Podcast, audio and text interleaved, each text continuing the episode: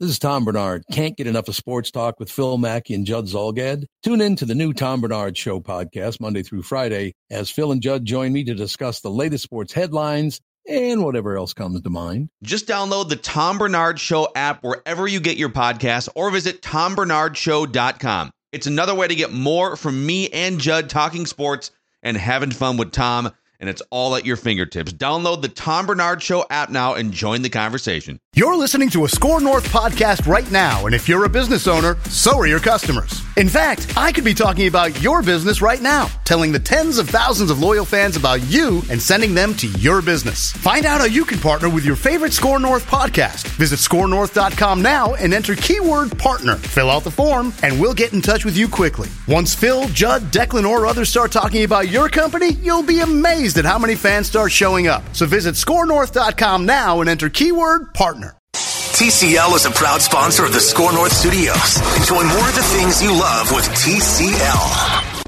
These two guys have Minnesota sports flowing in their veins. Mackey and Judd on Score North and ScoreNorth.com in the end, where I think everybody's going to land is that playing baseball is better than not playing baseball. There are so many downsides on both sides to there being no games this season. So, practically, pragmatically, logically, it just makes sense for them to hash out their issues, to go back and forth, and then to strike a deal ultimately and bring baseball back at the beginning of July. That was Jeff Passan Major League Baseball insider from ESPN. We'll dive into more of the latest on Major League Baseball's plans, the player reaction to it, including a great thread on Twitter by Sean Doolittle, reliever from uh, the Nationals championship team last year. But Judd and Declan, I just want to say thank you to everyone who has supported the Mackey and Judd podcast over the last 10 days or so. As we look to keep the Score North vision alive, you can help us by doing a couple different things. Giving us a five star rating and a positive review on Apple, if that's where you listen, or any other platforms that allow you to rate and review the show. That helps spread the word about our show to other Minnesota sports junkies like ourselves. And the second thing you can do to help us, we have daily Vikings content being pumped out as part of Purple Daily, the podcast, and Purple Daily, the YouTube channel, Score North YouTube. It's just youtube.com slash score north, where we crank out that daily Vikings content. And if you could subscribe to that channel, it also helps us a lot. And interact with us in the comment sections and let us know what you think there. It's been uh, it's been great to just take in some of the reaction and interaction from people these last 10 days. Our tweets are always open. My DMs are open on Twitter at Phil Mackey. You can email me at pmackey at scorenorth.com if you have thoughts or uh, at uh, jzulgad at scorenorth.com com. So, boys, let's start here today. 80 game season or so. Let's say we get through this back and forth between the players and the owners, and we figure out the money and we figure out all the logistics, and we fire up a truncated baseball season. To what degree does an 80 game season help or hurt the Minnesota Twins? I don't think that it really helps them because there's going to be what additional playoff teams now we're talking about seven from each league i believe mm-hmm. 14 mm-hmm. teams instead of what had become uh, the normal 10 you know if the twins were a, a, a, team on the cusp of being a playoff team like let's say that this was a couple years back and you thought to yourself this is a really good young team probably not a playoff team yet then i think the shortened season and by extension more obviously the additional playoff teams help them but I gotta be honest, this Twins team is largely it's just a shame. It's largely screwed by by this um, virus and uh, as we all are.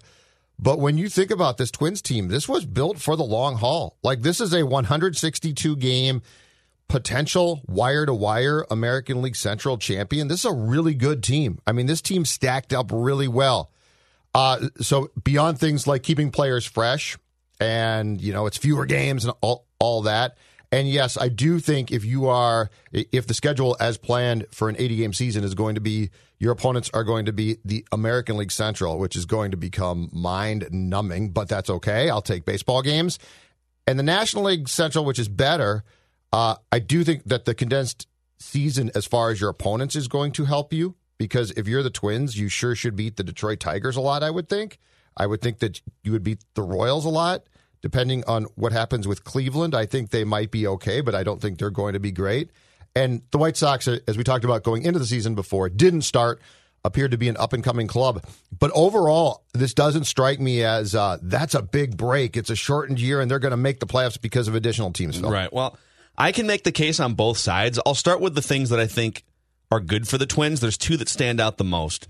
Number one, I do think it's a major advantage to veteran lineups that ha- just have experience with their routines. They understand scouting reports and everything. Like, I have more faith in the Twins lineup to just turn the key and start the car and be right ready out of the gate, one through nine for the most part, than I do the White Sox lineup, which has a lot of young hitters that just don't have as much experience with the ebbs and the flows of a season or uh, potential sophomore slumps. Like the White Sox are leaning on a lot of young hitters Mm-hmm. that maybe just are going to be thrown off. And I'm sort of, I mean, this is all just sort of anecdotal, but I, I, I would put more money on veteran Josh Donaldson and veteran Nelson Cruz and veteran Eddie Rosario to just start right away as Stop pros. with those first two. Okay. The third guy, my Veteran, guess, not going to help him out. Max Kepler is kind of a veteran now. okay, that's better. You know, they they have mostly. Rosario's in going to strike out eight times per game for two weeks. You're probably right about that. So I just I think this Twins offense is Yeah. much more likely to adapt to these different conditions and and just be pros up and down the lineup. The other thing, and this is more of this this might might backfire in some ways, but Jose Berrios has been great for the most part in his career the first four months of the season, and then fatigue and scouting and all the different things that could catch up to you catch up to him in August and September. His career ERA in August and September is like five and a half. Mm-hmm. and he's a Cy Young candidate the first four months. So you could look at this one of two ways and say, well, the road to August is shorter, and therefore he's going to struggle. You know, if he's going to struggle for two thirds of the season. I I look at it and say, well, if the problems that lead to him struggling in August and September are just like exposure to hitters and the grind of a season, and him maybe uh, just being fatigued or whatever, like he- that's not going to happen in an eighty game season. dragging cars across his home country in Right. in, uh, in uh, December. Correct. Previously, supposedly not this past winter. Now he was, yeah, he was changing his routine to maybe fit a six month grind of regular season. But if that is still a thing for him, you're not going to be as fatigued with 15 starts under your belt as you would with like 33 or 35, right? The disadvantages, you alluded to one of them. I think the Twins are a surefire lock playoff team, barring a bunch of injuries, in a 162 game season that only brings in five playoff teams mm-hmm. per league. They were built for this. And- For that. for the long haul yes, they were just like they were going to win their division. There's there's two 90 plus lost teams in your division. The royals you're going to feast on the royals and the tigers. And and for all those reasons i think the twins were going to be a division winner that avoided the wild card round now that you're adding extra playoff teams and extra crapshoots to go through it makes it harder for the Twins to do something in the playoffs because it increases the likelihood that you just get bounced randomly in like a three game series Hockey. or something. Yep. Exactly. Or if you get stuck in like I don't know if you get stuck in a coin flip game or something. I haven't seen the layout for the playoff schedule. Right. But on the other side of the coin, because you're only playing central teams, your schedule your schedule's easy in your own division because you like the Royals are garbage, the Tigers are garbage. I think people are overrating both the White Sox and the Indians. The Indians are coming back down the hill. And the White Sox, to me, like everyone's hot on the White Sox. That's a that's a team with a bunch of question marks and young players.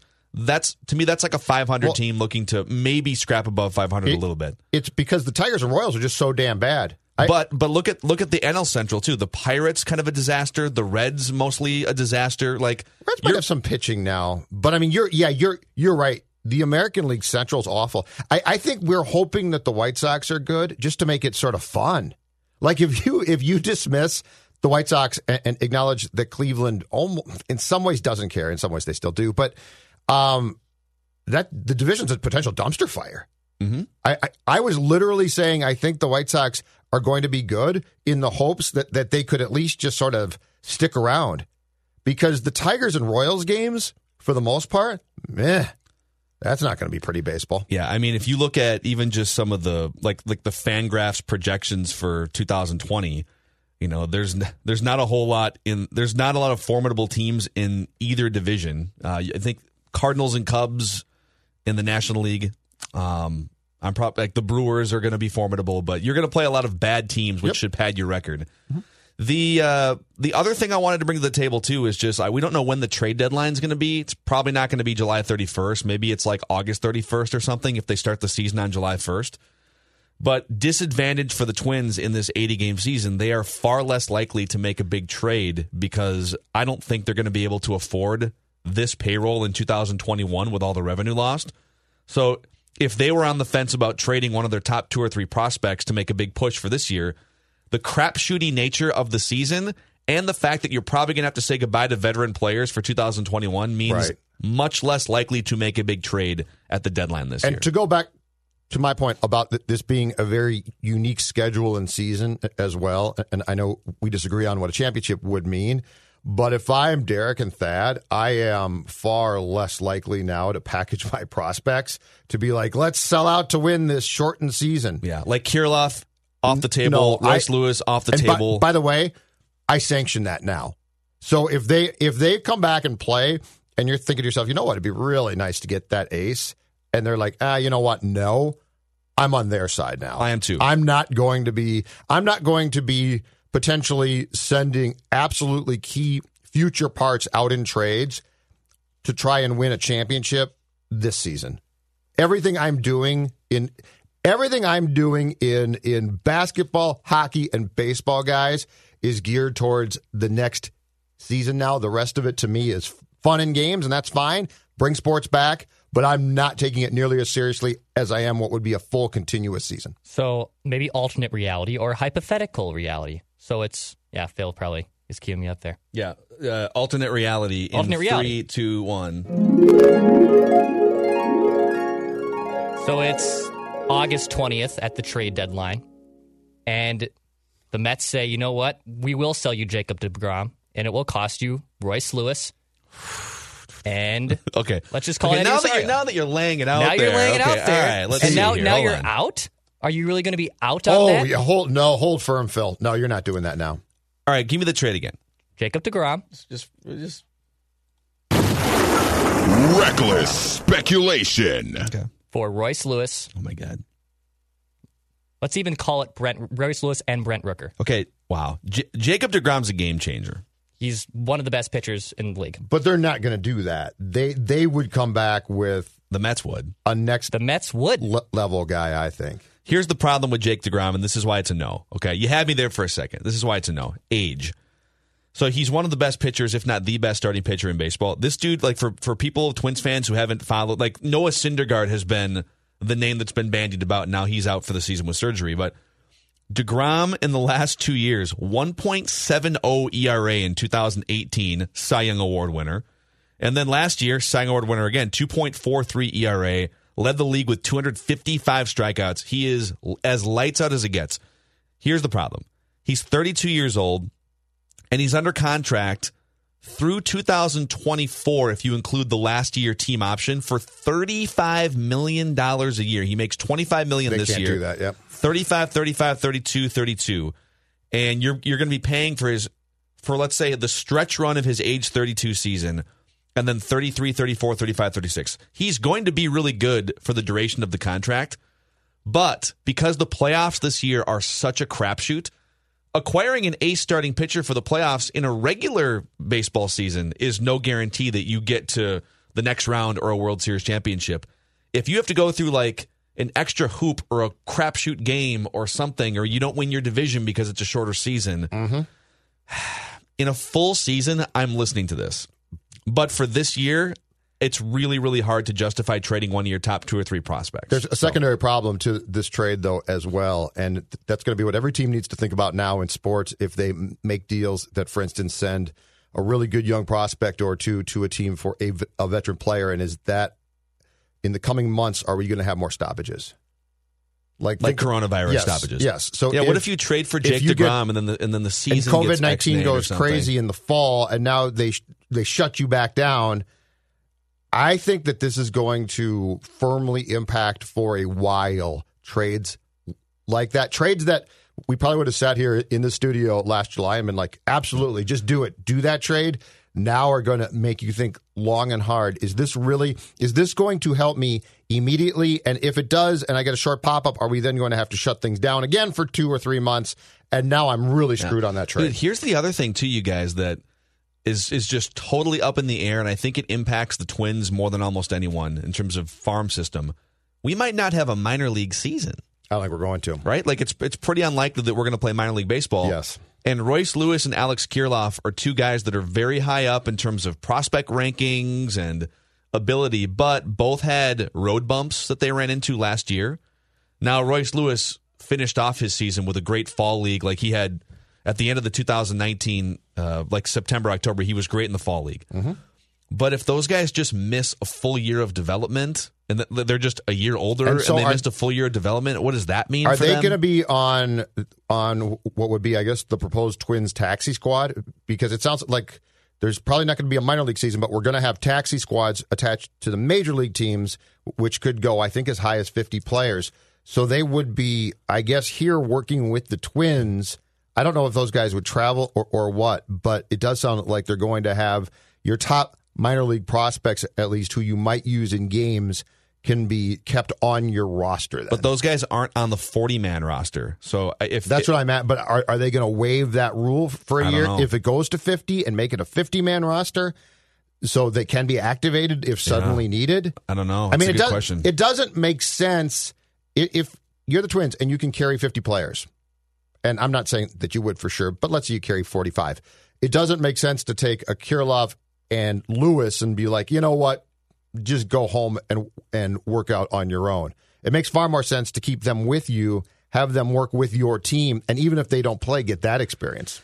but that also requires Rob Manfred and the owners and then the Players Association Yeah, coming wanna together to this? agree. Like, You want to talk about this one? so I want to read Sean Doolittle's tweets here Mm-hmm. for you guys. Sean Doolittle is he's the reliever uh, with the Nationals last year that wears the rec specs and strikes everybody out. And is like a Star Wars fanatic, I believe, too. Just and that that's in there. that's evident by his Twitter name, which is Obi Sean Kenobi Doolittle. great name. I'm going to get past that geekydom to take this very seriously. His this is Twitter handle problem. is what would do do. What would do do? Doolittle. Do I, you get I there? can answer that question. Yeah. So he says, and he's been getting a ton of heat for this, but these tweets are making the rounds here. He says, so this is after the the MLB owners basically came out yesterday and said, hey, all right, we got it all set. 80 game schedule.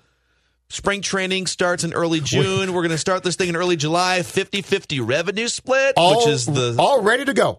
you guys, uh, who wants to play ball? Put it in the Here microwave and let's go play baseball. Let's do it. Let's start this thing up. And the players are like, all right, well, wait a second. We already agreed to take prorated pay.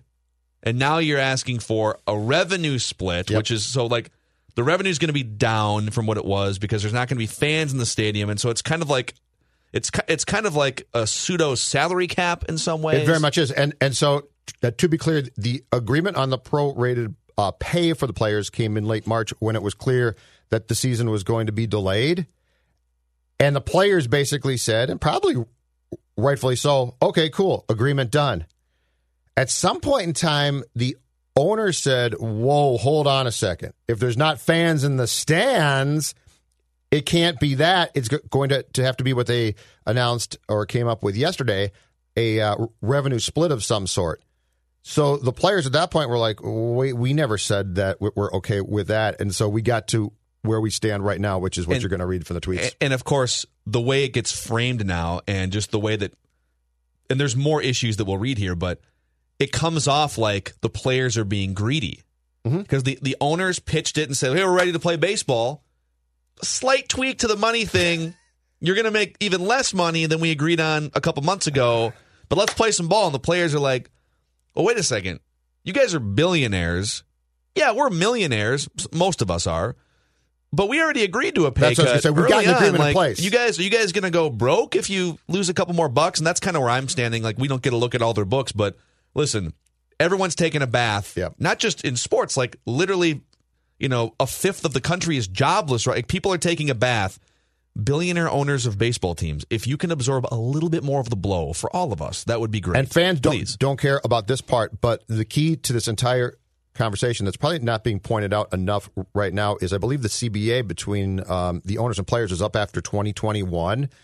And so if you like make one year, one year, only one year changes, sweeping changes, which, which involve what amount to something that every league with a salary cap does, Phil, this is this is paving a path that becomes, if you are the players, very dangerous. Yeah. A salary cap would be great for the Twins because then they would be able to compete on the same level as the Yankees. However, it's unlikely that this So would ever anyway. come. So anyway, so Sean Doolittle tweets, bear with me. It feels like we've zoomed past the most important aspect of any Major League Baseball restart plan. Health protections for players, families, staff, stadium workers, and the workforce it would require to resume a season. Here are some things I'll be looking for in the proposal. Because this is a novel virus, there is still so much we don't know, including the long term effects. On top of respiratory issues, there's been evidence of kidney, intestinal, and liver damage, as well as neurological malfunctions, blood clots, and strokes. And he's linking to articles as he's going through this Twitter thread, by the way. Uh, COVID 19 patients often develop lung scarring or ground glass opacities. These were found even in asymptomatic patients, and because the virus often affects both lungs, can cause permanent damage in some cases, definitely a concern for an athlete. Research has shown COVID 19 may cause issues with male hormone ratios, even in younger men, which could lead to fertility complications. Not ideal, extremely suboptimal, zero stars. we know that sharing indoor we know that sharing indoor spaces greatly increases the infection risk, and it's rare that only one person gets sick. Will there be modifications made to clubhouses or other facilities to prevent a spread? And we've learned that you release the most virus into your environment prior to symptoms even showing. So, how frequently will we be testing to stay ahead of a potential spread and to mitigate as much risk as possible? Fauci spoke about conducting an NFL season and indicated a need for daily testing. Baseball players might not be in close contact during a game the way football players are, but there's a lot of shared space in a clubhouse among players, coaches, and staff. Also, they're touching the same ball, and they could they could swap the ball out 150 times or every like literally every and the time. dugout and the dugout th- think about you know how close guys are and it's gross but they're always spitting which they'd ask you not to do but good Guys luck are still gonna spit, good luck yeah. telling a baseball player hey you know what you can't spit And so Doolittle continues, how many tests do we need to safely play during a pandemic? And not just tests for the players. Baseball requires a massive workforce behind the players, coaches, clubhouse staff, security, grounds crews, umpires, game day stadium staff, TV, media. We need to protect everybody. And that's before we get to hotel workers and transportation workers, pilots, flight attendants, bus drivers. These are all essential workers for baseball. We wouldn't be able to play a season without them, and they deserve the same protections. We need to consider what level of risk we're willing to assume. 80% of cases are considered mild. But what if a player, a staff member, an auxiliary worker, or a family member gets a case that's in the 20% and they develop severe symptoms or chronic issues? One feels like too many. And he's saying there's a number of players and staff who have pre existing conditions that are aware of and likely who aren't yet uh, that they are aware of. We need a plan that seriously considers the increased health concerns of the players, staff, and the workers. And this continues on and on and on. And so he got a, a lot of blowback for this, for people saying, well, listen, man, if you don't want to if you don't want to risk it, then why don't you just stay home? Right. Right? yeah that's been the thing And he's saying, listen, this is his direct tweet from an hour ago. We're asking these questions because we want to play. We want to restart the season again. We also want everyone uh, to be as safe as possible. Everyone from players to hotel workers, et cetera, et cetera. And that's really the complicated part to this. I think a lot of this would be solved if we were guaranteed more testing. Until we're guaranteed as a as a country and for Major League Baseball, daily testing of all these people, I think this is a non-starter. So in the next playing you mean yeah, I think a lot of players are going to balk at this. oh i do too And does it come down then to all right, well, 15% of players just don't feel comfortable. Do they continue with the 85% of players that are? And now all of a sudden you've got like, you know, but, three or four minor league dudes that are playing on your team. i think the answer to your question might be yes i think it might be yes i think where there's going to be a major problem as far as playing is this is already striking to me as the owners see this as an opportunity and and the commissioner as well to ramrod their ideas through under the uh, cover of it's COVID nineteen. Nothing we can do. We've got to go to a universal DH and oh, more playoff teams too. Which if I, I'm good with I'm good with both of those. Yeah, actually. too. which if they thought it was one, right, but if you're a player, you know, sure as hell, once you agree to, to this, there's a very good chance they're going to try and keep that in place, and they're also going to try and and keep things in place from the financial structure. And so I think there's two things here. One is the flat out question from a health perspective: Is it safe to come back? Is July 4th safe? I mean, we all want to come back. And I get it. There are people that are going to do their own thing and they just don't care. And you know what? If they get sick and die, I guess that's fine. Um, but should we force a work? Should we force a workforce to come back? And his point's exactly right. A workforce includes managers and coaches and and at risk people who are 60 plus. And then the then the question too, and this is going to apply to all sports in the near and immediate future, you guys. Can you legislate age discrimination and tell people they can't work? I mean, can you flat out say you are a 62 year old uh, first base coach with diabetes? We can't have you die on our watch. You cannot work for us. I feel like most of the first base coaches in baseball are 62 with some sort of. It's the greatest job in the world. Well, and if guys can't work, I will work. Like how many I'd first love that job. Back. how, how many first base coaches in baseball have you looked at and said, "Oh yeah, that guy takes great care of himself over the years." Oh my god. Bat. Stop watching play. So I, I think there's two things. Doolittle's points are, are good, but there's two things in place here. And eh, what I see, and this just sucks, and it's so stupid. What I see already occurring is what you see right before every strike in sports, which is negotiations taking pl- taking place through us in this business, the media, and it just looks like it's going to become a standoff. And of any sport, are you serious? It's going to be baseball.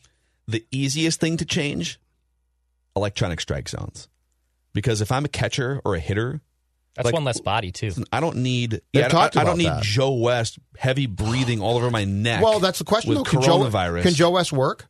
Joe we- Joe West is not in great electronic shape. strike zones No, but I mean, can Joe West work? Period. Can you assign Joe West to a game? Like, all right, what's the option? He sues you. Okay, I'd prefer Joe West sues me than Joe West drops dead on my watch. well the problem is if joe west sues you and has grounds to sue you and wins the lawsuit it opens up the window for like 50 other But then umpires can I? to sue you But then back to your point, can so you need to come up with an agreement with the start? umpires association can we even start then? Yeah, but this is this is why what came out yesterday from the owners was great, and I love it, and I love that it's like they're someone has to put the ping pong ball in the air, right? Like someone has to, someone has to start the wheels in motion if we want baseball to come back, and I think they're also looking at the calendar and saying, listen, if we don't at least throw something out there now, Right. If we wait another month, Right. we can't start the season in August. Like they're looking at this and saying, if we don't start the season in the in the early part of July, the season is gone. Okay, I like I like the rules and the games and being like this is our plan. But you tell me this: why don't why didn't they, they say we're going to talk to the player association on Tuesday? We are throwing out nothing as far as the financial structure until that conversation. Like Yeah. like why why are you deciding it? It's fraudulent. I think because it's such, here's my theory on all of this. The financial part of it is such a big conversation. It always is. Mm-hmm. If you're gonna, if you're gonna, if time is of the essence here, and you only have maybe a couple of weeks, or let's say maybe you have three weeks to figure this out, and then the season's gone. Like if you don't figure this out by the end of May, you you need a month of training and and spring. You you have to start the season in July if you want to play even 80 games, mm-hmm. unless you want to leak this thing into like December or January, and then all the logistical issues that go into okay, well, where did the cold weather playoff games get played, et cetera, et cetera. I think I'm okay with the owners throwing out a half baked plan just to get the discussion going. I'm 100% okay with that. This is how negotiations work. All right, I'm going to take I'm to take a stab at this. Right. Obviously, it's going to skew toward what I But want. why aren't you working- You come back with what you think. But but if they were sincere about coming back right now, the negotiation for this one time would involve both sides from day one. This they're setting themselves up to win, to attempt to win financially, which ordinarily I don't like, but I completely get. But this is literally taking the virus and hiding behind it and being like, there's nothing we can do. There's nothing. Why didn't you involve the players from day one, side by side, saying for one year, and we're going, and guess what? We need to play. They are, this is them being greedy again. This is them thinking only about one thing, which is their finances. And the worst part is, this is them trying to set themselves up to win the next CBA, which is really BS. Here's the thing if I'm the players, here's the thing that I go in today on this conference call and demand. I say, if we're going to, if, this is going to be done, you are going to open all your books, which they don't want to do. I would say you're going to show me, you are going to document X, Y, and Z of why you need me to suddenly change how how we've done business forever. Because the one thing that I read in one of the stories last night, and it's exactly right, is baseball's not a sport where, where when it's going well, the owners go to the players and be like, you know what, let's share this piece of the pie. Yeah. They they do it when they need help. So if I'm the players, I, I demand exact documentation of exactly what's going to happen to the owners if I don't go with this 50 50 split for 2020. Reckless speculation. All right, what if it was Rooker and Larnach for DeGrom? I'm all in. No, I, no, I'm you in got- to get no. this ace. In fact, You're not I doing think anything short term. I feel like the asking price for people is going to be shorter. Right, but it's a bad deal. You're not doing anything. This is this 2020. I disagree. You know what Jacob DeGrom is, and he can help you in a long season the next year and years after that too. I don't know what Brent Rooker and Trevor Larnach are ever going to do I do it for those guys. Do in a I- second. Do I know? Do I know when I'm coming back, and more importantly, if I'm continuing to play? Because every time you stop a season and be like, "And here's our new truncated plan," it's fun for the sport to be back, but the sport's not serious. Like when basketball comes back, it's a joke. It's a one-off. Hockey's a one-off. It's not a joke to me. It's a joke. I will celebrate LeBron James' next championship just as You much will. as I would You will not. five years ago. Really? So you would celebrate I, I this is this is my warped thinking a here. okay? tournament type of little deal. Yeah, it's it, it's it's This is a- it's an even playing field for everyone. It's the same conditions for is everyone. these the continuation of hockey and basketball is going to be like a kid's birthday party. Let's play a bunch of games. It'll be fun, and that's it. Your season's done. I feel like you've you've taken like an 80 game baseball season isn't it's not all right, we're just going to start with an NCAA style tournament. Like you're still playing 3 months worth of games. Well, baseball's better. to weed out bad teams Base- and good teams. Yeah, but you're expanding the playoff format. You're changing the rules. And how much different can an which NBA I'm fine with, but if, it if the, if the. NBA comes back and plays some sort of a modified playoff format, Yep. there's only like four teams that have a chance to win the championship, anyways. Like, so what's the difference? And those four teams aren't going to get beat in the first round. The Clippers, the Lakers, the Bucks, and I don't know, like the Heat or somebody, whoever the next team in the I'm East just, I'm the, just the saying, Raptors. I'm just saying it's far from the spirit of what you plan to do as a professional sports league. And I, don't, I can't- and, and, and I I don't can't think it sell- taints it as much as you do. I can't celebrate it, but I can certainly watch it because I need something to watch. Because my God, am I bored? Buzz Grinch. Killington. But I'm not, ma- and I'm not doing So, do any you trades. really think you're uh-huh. suited to be the fourth guy in our group, Buzz Killington? Derek Thad and I are out on big trades right now. We should get we should get one of those two guys on right now and just just listen. All right, we're just going to throw like ten trade scenarios at you, rapid fire. Yes or no? Degrom for Royce Lewis. Levine would tell you exactly what he's thinking. Let's Thad, do that. Thad get would those be like, "Yeah, you know, we actually tried that trade last year." Um, coming up next on Mackey and Judd, the podcast, Hmm. our friend from Get Up, Mike Greenberg. Greeny's going to join the show. He covered the Michael Jordan era in the 1990s, and he's got all kinds of anecdotes and thoughts on The Last Dance. We'll talk to Greeny uh, after a word here from Federated Mutual Insurance Company. During these times, Federated's got your back, business owners. If you're a local business, Federated wants to thank you. You are our community partners, our neighbors, our families, and our friends. And when you need Federated, whether it's now or down the road, Federated is here to help. A hundred plus years of experience based in Owatonna, Minnesota. And during these uncertain times, Federated has kept a strategic focus on policyholder service.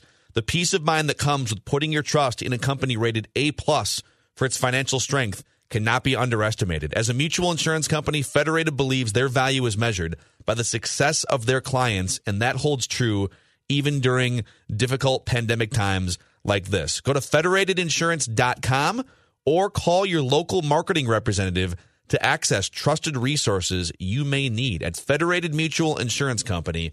It's our business to protect yours. He is the host of Get Up on ESPN, 7 to 9 a.m. Central Time, every weekday here in the Twin Cities. And he's become a friend of the show over the past few months and maybe even an executive producer of our show, helping us uh, craft various segments. Mike Greenberg joins the show. What's going on, Mike? Thanks for coming on Mackey and Judd again. Well, it is always my pleasure. I, I think you guys deserve a producing credit on my show. Is really more the the reality of it is that I just keep stealing your bits. So uh, I'm happy to come on because I'm assuming I'm going to get like two good you know hours of content tomorrow from the appearance. Two might be aggressive. I mean, one for sure. I two might might be a big ass there, Mike. Well, let's see how we do. All right. Okay. I feel like so you you I can't remember the name of it. Uh, you debuted a segment a few weeks back that we talked about on this show. Um, Plausible deniability. plausible deniability. That's what it was. And like you debuted it so perfectly, and then your co-host on the show just looked at you like you were an alien. Like, what do you mean? What is this? So Well, don't let them drag you down. here's what we have in common, the three of us. Like most geniuses, we will not be fully appreciated until long after our time. We can only hope. We can only hope that there'll be a ten-part documentary series on the three of us as Oh, I as take five. segment mastermind. I take Yeah. five parts. Doesn't need to be ten. So speaking of 10 part documentaries, all right, it is fun to see fresh faced Mike Greenberg in the media crowd there, uh, you know, working the scrums in Chicago. What has been your favorite revelation? I know you've seen the whole thing, but through the first eight episodes so far, what has been your favorite revelation in The Last Dance? I, think my favorite, my two favorite things. Uh, first off, was the Isaiah Thomas stuff from episode four. Um, I just love the idea that real rivalries never die. Like those guys should hate each other forever, and and I don't mean they should do anything bad to each other, but like they should just they should be rivals for the rest of time. I that to me that's what makes sports great, um, and so I love it, and and I loved that whole thing. The other thing was last night um, when Michael got emotional describing his own drive. Um, because I spent six years of my life following that guy around, and I've spent 25 years since trying to put into words what made him so special. And in those 10 seconds, he said it more eloquently than I ever could or have. Um, when he just said, This was the only way I could do it. And if you didn't want to play this way, then you couldn't play this way. You couldn't be with me. And I thought that was, I thought it was just very, very self, um, it was very self-aware. It was very revelatory. Um, the emotion that he still gets thinking about how much it meant to him, I thought that was remarkable last night. Full disclosure, uh, Mike, I actually watched that part and teared up myself because we so infrequently get to see people be genuine about things. And and that to me was a guy now in his 50s, probably more self-reflective than he certainly was 20 uh, or more years back, being totally reflective of what drove him. And I mean, we have seen, you know, a lot of great players and and ultra talented athletes. Uh, but when you get that combination of ultra talent like Michael had, combined with that absolute um, just will to win at any cost, it is a really interesting dynamic. Yes, and then the third, which I think is separate from the drive, is the supreme self confidence. He was the most self confident athlete or person I've ever been around in my entire life. He had unwavering belief in himself. And I think that plays in as well. So you've got the extraordinary drive and dedication to to push yourself to the absolute limit. You have the extraordinary talent, which is is you know sort of the invitation to the party. If you don't have that, it doesn't make any difference what else you have. And and then he had the unwavering confidence in himself to be willing to put himself out there. Like it's if you want something that badly, it can make you afraid to lose. Also, but he didn't have any of that.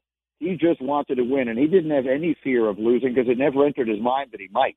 And um, so I, he was he was just perfect. Like if you were to design the perfect uh, athlete, the perfect great player, you would design him. He was the the extraordinary and and perfect combination of the most charismatic and most ferocious athlete I've ever seen, and that's quite a combination.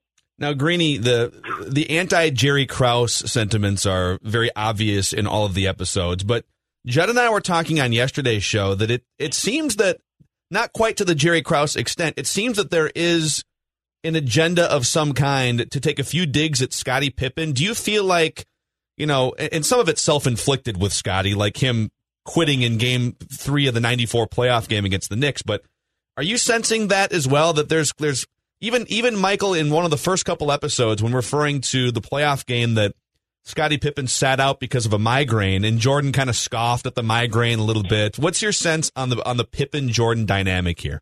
He also said that Scottie was selfish for having the surgery before the last year, the last dance in '98, which caused him and, and Michael to play without you know his usual best uh, you know sidekick, if you will, for so much of that season yeah, I think Jordan's been unfailingly obvious. Uh, excuse me, unfailingly honest, and um, that's that's rare. You know, th- that is very rare. Most people aren't like that. So, and look, Mike and Scottie were together a really long time. They they climbed the tallest of mountains together, um, but their relationship wasn't perfect. And most people don't bring that stuff up. like most people, 25 years later, when talking about it, would gloss over that stuff. And he hasn't. And, and I mean, part of that is because he doesn't forget it. Like for most people, when you, especially if you have that level of success, I would imagine you look back on it 20 years later and you really probably mostly remember the champagne. But he remembers everything. And he's not afraid to say so. So I, I just think it's been remarkable honesty from him. Um, and I, you know, I think he loves Scottie, and I think he appreciates him, and I think he recognizes that he could never have done everything he did without Scottie. But certainly, Scottie was not perfect, and Michael is. I mean, he's just not afraid to say so. Hey, as a per- person who who was there in your case too, uh, and covered this firsthand. What have you learned? Like, are, are there things that aren't necessarily to you uh, reaffirming what you knew at that time but have there been things that, that you've watched and said, I didn't know that at that time and actually learned things from this uh, documentary? Oh, yeah. Not as much learned as, uh, to me, the most fascinating part has been seeing stuff that, as a reporter, you're just not allowed to see. I mean, you guys know what it's like when you go to a practice. I covered that team every day. So, you know, there's a tiny portion of practice where they, where they would practice in those days, and you see it in the in, in, in the film all the time. The training facility was called the Berto Center. They have since moved to a new building, but that's where they were practicing back then. And so they, we, the media, we would be on the other side of a glass window, a big window, and there would be a curtain that would be up so that photographers, the camera guys, could shoot a little bit of practice to get some video of that. And then that thing would go down. And then we couldn't see what was happening in there. And then when it was over, they would open the doors and we could go in and we could interview Michael and Phil and whatever it is we wanted to do. But the ability to see what those practices really look like, now you would hear stories, but like to actually see what a lot of that looked like for me has been extraordinary. It's like going back in time. Um, you know, it's like turning the clock back for me in my own life, like, you know, 30 years and seeing stuff that I didn't get to see at the time. Um, that's been my favorite part of it by far. You know, I, I got to travel with the team and then we would, we would all check into the hotel at the same time but then, you know, Michael would be whisked away to wherever it is he would go. And I didn't get to see what his room looked like. You know, I didn't hang out with him there. So to get to see what it was like to be in his room, to be in his inner orbit um, at times that the media was not allowed to be around, that for me has been by far the most interesting piece. And the dynamic that comes through the screen is you've got all these guys from Steve Kerr, even the Jud Buechlers, and all these guys that spent several years, day in and day out, with Michael Jordan in the trenches, on team planes, team hotels, and and yet you can still sense in this documentary that they're all at an arm's length. That that they're not all boys, right? Not that there's animosity, but that you know Steve Kerr. You know they had the moment at practice where Steve Kerr got popped in the face, and then they were fine. But even as Steve Kerr reflects on Michael Jordan, it's very obvious that they're not best friends. It's very obvious that Bill Wennington and Michael Jordan are not best friends, and Will Perdue um, and and and I think Scottie Pippen even coming through in in this documentary. Is that the sense you get too? Am I off on that? That hey, he went through these grinds for for ten plus years with some of these guys, and yet yeah, they're all kind of they're all kind of good. Just you know, letting those memories be where they are. Yeah, I, I think you're right. Um, I think that um, the comparison I'm going to make, and this might be a ridiculous one, is I don't think people had a great time playing for Bill Belichick. I don't think Tom Brady had a great time playing for Bill Belichick, and I don't think most of the Patriots had a great time playing for Bill Belichick. But I think they all respect the hell out of him because he's so smart, he's so good, and he put so much into it. And in the end, being around him meant winning. And the only thing less fun than than having a lot of pressure put on you is losing. I have to believe that being an athlete, obviously I was never a professional athlete, but I have to believe being a professional athlete in a losing environment, it's got to be tough. It's got to be, that can't be any fun.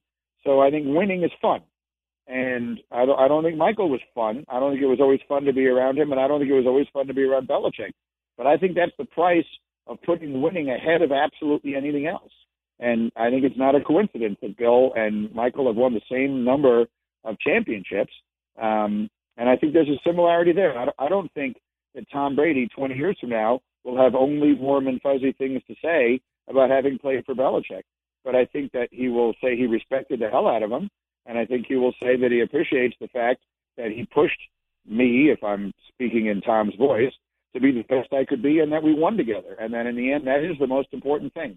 So that, that sort of has been the, the sort of commonality that I've seen in this or what I've been thinking about while I've been watching the way some of these players seem to react to Michael. So I think th- this too is where uh, 2020 meets back then, and it, it, was really good stuff at the end of uh, episode seven. But I found it really intriguing, guys, that, that, there was this whole question of was Michael a good guy, a nice guy? Did pe- people like Mike? And and Mike, my question for you about that is, do we worry entirely, especially in sports, do we worry entirely too much today about if a guy is liked or, or, a nice guy because it it feels it feels like if this documentary had been done on, on Russell, let's say in '89, there never really would, would have been this question of, but was Bill a well liked guy? As long as you as long as you won titles, I guess my question is very simple: Who gives a damn? Yeah, I mean, unless you're one of the people directly involved, it probably doesn't make a whole lot of difference. I think what this has been is a quest to understand Michael Jordan, who is the is, is, is in most people's opinion the greatest player ever, and remains a little bit elusive. Um, and and I think it has been a quest to understand him in, in his totality. So in that regard, I guess I do understand trying to figure out whether you think he was a good guy or not. The very brief answer I can offer to that is that in the limited the limited dynamic of relationship I had with him, which was I was just a reporter was a, I was one of the many reporters he knew who was around him every day and he was comfortable with me, but it's not like we had a social relationship. But I can tell you that he was with the media, and in the in the times that I was able to observe him with other people because I was just present, I did find him to be a good guy. I found him to be nice. I found him to be polite. I found him to be patient. I found him to be friendly. I found him to, to be a, a generally decent person. Um, and I was certainly around more than my share of high profile athletes who were none of those things. So um, I, I I always found him to be good, uh, a good guy, and I've I've always liked him myself. Um, but of course, I, I didn't have to play with him, and I wasn't intimately connected to him. So I, it's not a surprise to me that he was as difficult, it seems, on the people close to him as it turns out he was. Greeny, before we say goodbye, and this has been great stuff, and and by the way, like thanks to Jason Hehir and his staff for just pumping this out two months in advance to give us something to look forward to all week on Sunday nights. But in the spirit of always uh, bringing in a new segment into the fold when you join our show, we're going to do that right now to wrap this segment. This is one we like to call alternate reality with Mackey and Judd. And ordinarily, it's us going back to Minnesota sports seasons that could have been something more positive and what what what could have been if Brett Favre doesn't throw the interception in the 09 championship game, et cetera, et cetera. But for this one, if Michael Jordan, let's say he pushes through the burnout and the personal strife in 1993, and he decides to come back for for a potential fourth straight championship after they beat the Suns in, in the 93-94 season. In that alternate reality, how do the next five years play out for Michael Jordan and the Bulls in your mind? Well, there was a well-known expression in Chicago that we used to use all the time: minimum eight peat, my friend. And I, I did a very bad, uh, I do a very bad Chicago accent. Um, but like the characters on SNL, you know, the Da Bears guys, they would say minimum eight feet, my friend, and and that's I don't think that's unrealistic. Um, can I give you guys one? Because when you said when you played that, it's a terrific idea. you just saw it last night. If Toni Kukoc, when Scottie Pippen refuses to go into that game with 1.8 seconds left, and I've talked about this for years, if Toni Kukoc does not make a very tough shot to win that game at the buzzer, they go to overtime. The Bulls lose. They get swept in that series. And Scottie Pippen's reputation never recovers. Never. It is viewed forever if Kukoc doesn't make that shot. So in an alternative reality where that shot by Kukoc doesn't go in, that game goes to overtime. The Bulls would definitely have lost, and then they would have been down three nothing. They would have gotten swept. Pippen, I don't know. I don't think he would have survived it in Chicago. I, I think um, I think it would have been the end of his time in Chicago, and I think it would have completely changed the way his career is remembered. Boy, that's well. Wait, wait, wait. Does jo- does Jordan then come back from baseball and win three more consecutive titles if if Pippen, let's say, is a Seattle Supersonic by that time? Yeah, and that's my point. Like history itself is entirely rewritten. Who knows? Uh, tell us, Greeny. knows Michael decide. well. Here, well, speaking of, here's another one. I think I think maybe Jordan comes back. I mean, who know, you know, the Bulls might have had to have traded Pippen. So the question is, who do they trade him for? Um, so, boy, it's a good question. I'm, I'm going to say that they would have found a way to keep it together anyway, especially if Michael gave them some signal he was going to come back. Um, but boy, it sure would have been a totally different world if that stuff doesn't go in by Kukoc. One more, just for fun here. Okay. All right. So, Judd brought this up yesterday. If baseball doesn't go on strike, is Michael Jordan coming? Does Michael Jordan go back for another bite at the apple in 1994? No, that one he does. He was going back. Uh, Michael Jordan wasn't hanging around. He he wanted to be the best basketball player in the world again, Okay. not a double A baseball player who had no chance. Let me say that again. Zero chance of making it to the majors. I'm surprised he didn't go back sooner as one who was there watching him play baseball every day. Um, I, I that one I, I, I think he was going back no matter what. How how bad w- was he as far as a baseball player goes? If you saw him that uh, frequently, Greeny. By normal human standards, he was an excellent baseball player. Okay. By the standards of Major League Baseball players, he was a great basketball player. Fair enough. there it is. Mike Greenberg from Get Up. Find it on ESPN every morning, 7 to 9 a.m. Central Time every weekday. Thanks for coming on the show again, and we're looking forward to episodes 9 and 10. We'll talk again sometime soon, Greeny. See ya. Always a pleasure, fellas. Thanks for having me. All right. Mike Greenberg, become a friend of the show here over the past year or so. Always always taking our segments and bringing them onto his national TV show. Odds that Up. this odds that the alternate reality segment surface on Get Up. 100%. Yeah, very likely. I think he'll be looked at again as a pariah then. Well, like, it- like I think if because former athletes don't like this stuff. Okay, just because like just because like defensive with me. Swagoo doesn't want to speculate on what could have happened doesn't mean it's not a great segment. Okay, don't let don't let those guys get Think you down. Think about this: a radio reporter back in the day traveled with the Bulls. Yeah, man was man were. Well, wasn't he working? Was he working in radio and TV? I guess I could have asked him. I thought he was radio. It might have been both, but I mean, they still traveled. Like, can you imagine a traveling either radio or TV reporter now with the Wolves? Yeah, it's a, it's a different world, man. And if well, the Wolves got good, you still wouldn't have it. Well, think about it too. Like to get into the economics of it, like there were only a small number of media platforms. If you were a sports fan in the Yeah. 1990s, you know, there's not that many cable channels. There's only you know, there's a local there's local sports TV sports. There there weren't really you didn't have your Fox Sports Norths 25 years ago.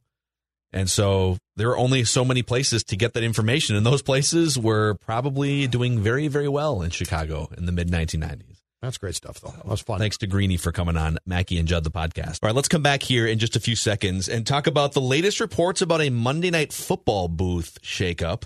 Luther Brookdale Toyota is helping power this podcast, Mackey and Judd, and they want you to know a couple different things. First and foremost, they hope that you and your family are staying healthy and uh, staying safe. And secondly, they are open. So if you've still got your eye on a new vehicle or a trade in, they have taken steps and precautions to keep you safe and to keep their team members safe. You can shop their entire inventory from the comfort of your home. Chat online with their sales team and schedule a test drive where they will bring the vehicle to you. You don't have to move. You can you can just keep being lazy like we mostly are here and they'll bring a a brand new RAV4 or Camry to you to test drive. Now you'll have to give it back or figure out paperwork or something. You don't just get to have it, but they have announced some great offers, including 90 days deferred payment on both new and used vehicles and 0% financing on 2020 Camrys, RAV4s, and Tacomas. The service department is also still open. They have a no contact system, including electronic checkout. LutherBrookdaleToyota.com and 694 and Brooklyn Boulevard.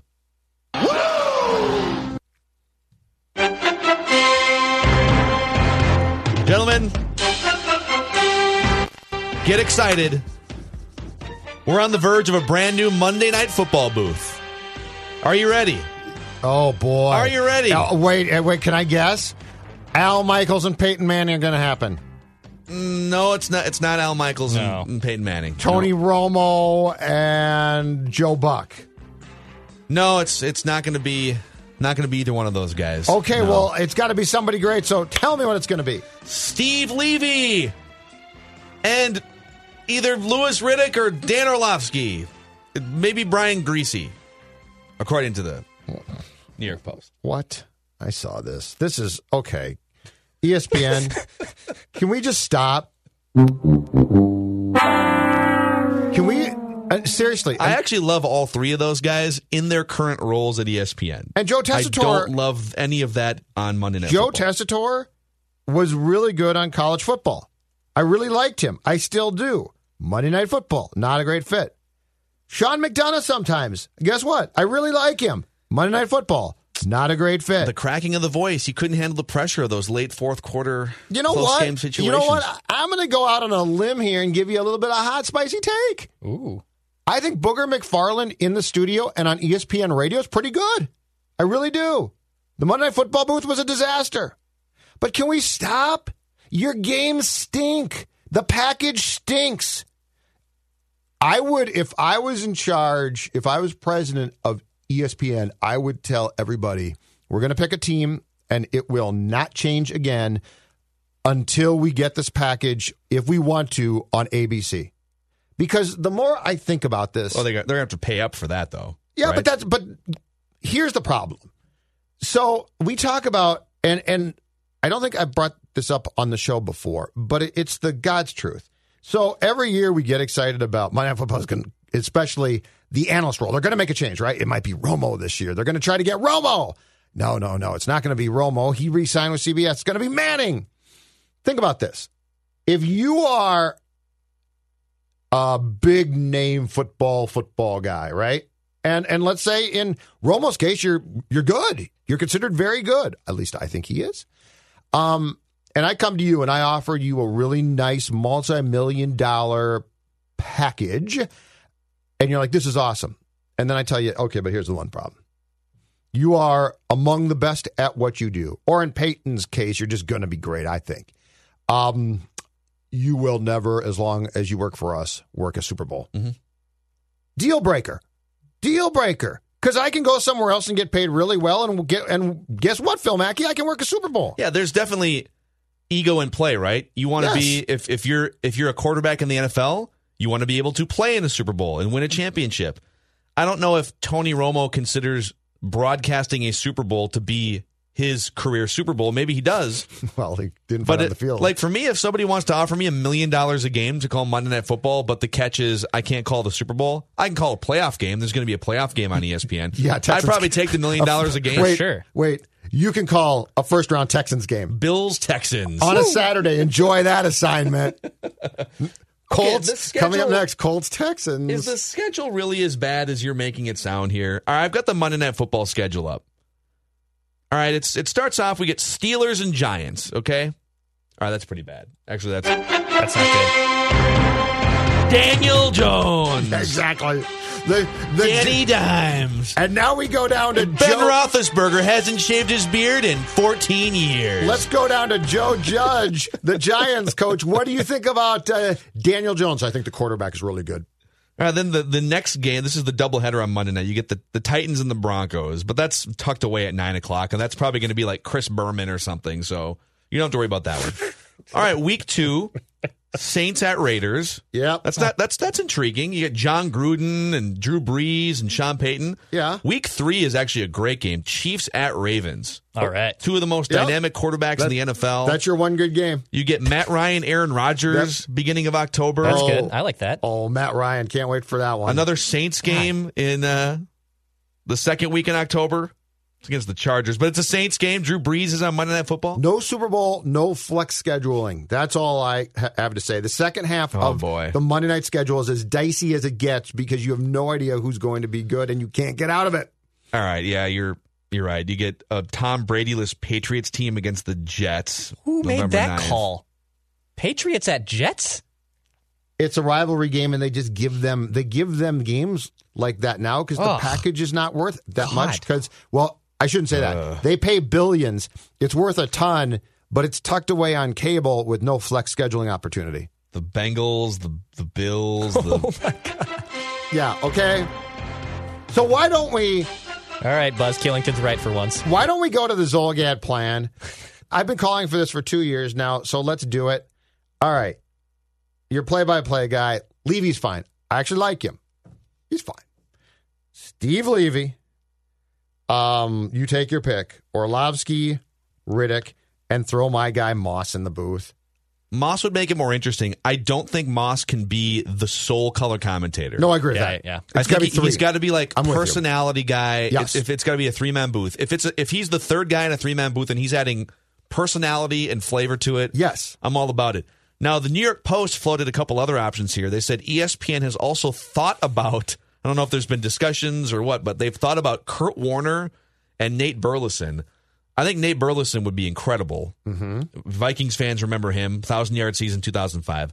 ESPN's lead college team, Chris Fowler and Kirk Herbstreit, also remain a possibility. Here's what happened, though. This is what happened. We can't fault ESPN for not shooting their shot. They shot their shot. They tried to get Tony Romo. Yes. He goes back for like $20 million a year with CBS. And they tried two years in a row to get Peyton Manning. They have shot their shot. If you would say, all right, ESPN, what are you going to do? Monday Night Football. Well, you'd say, well, first things first, if you can steal Tony Romo from CBS, Right. that's the first best move.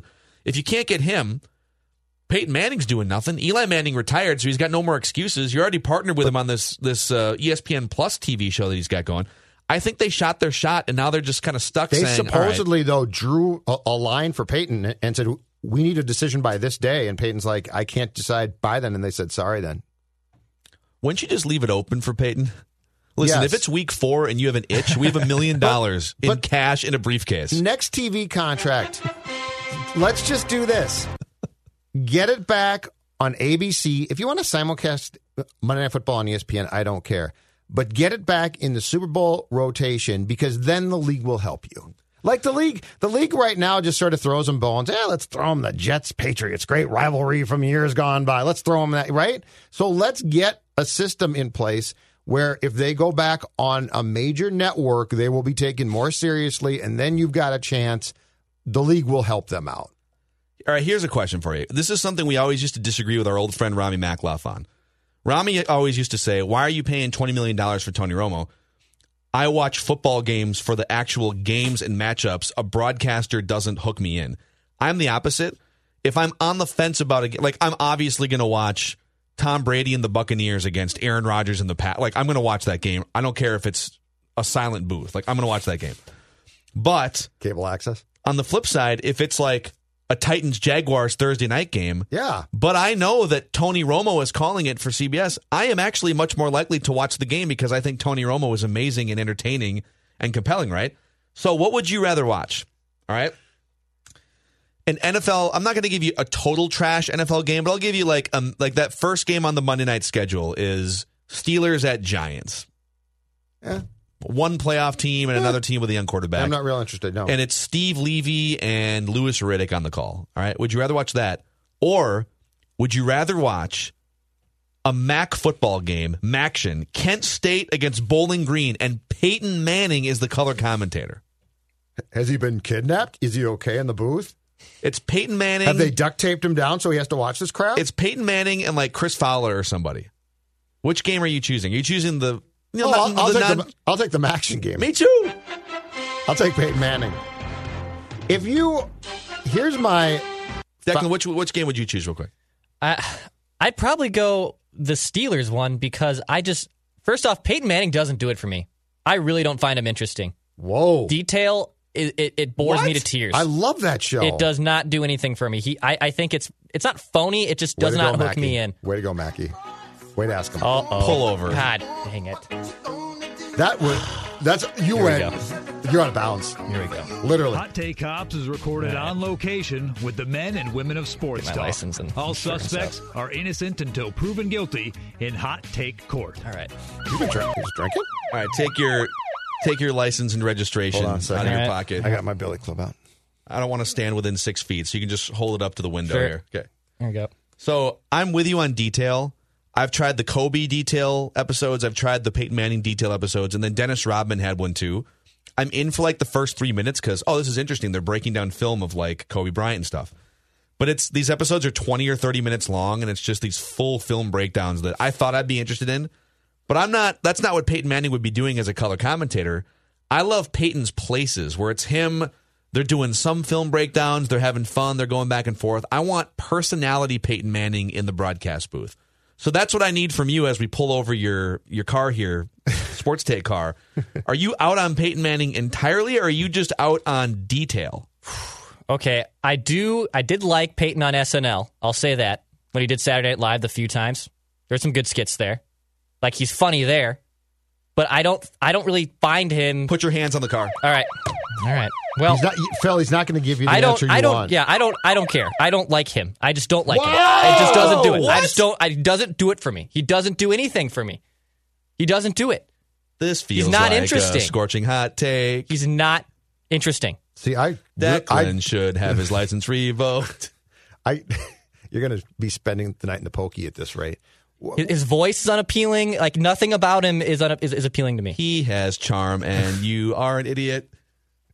Can you? Okay, what? What if we had? What stand if we had Moss and Manning in the booth Oh my god, together?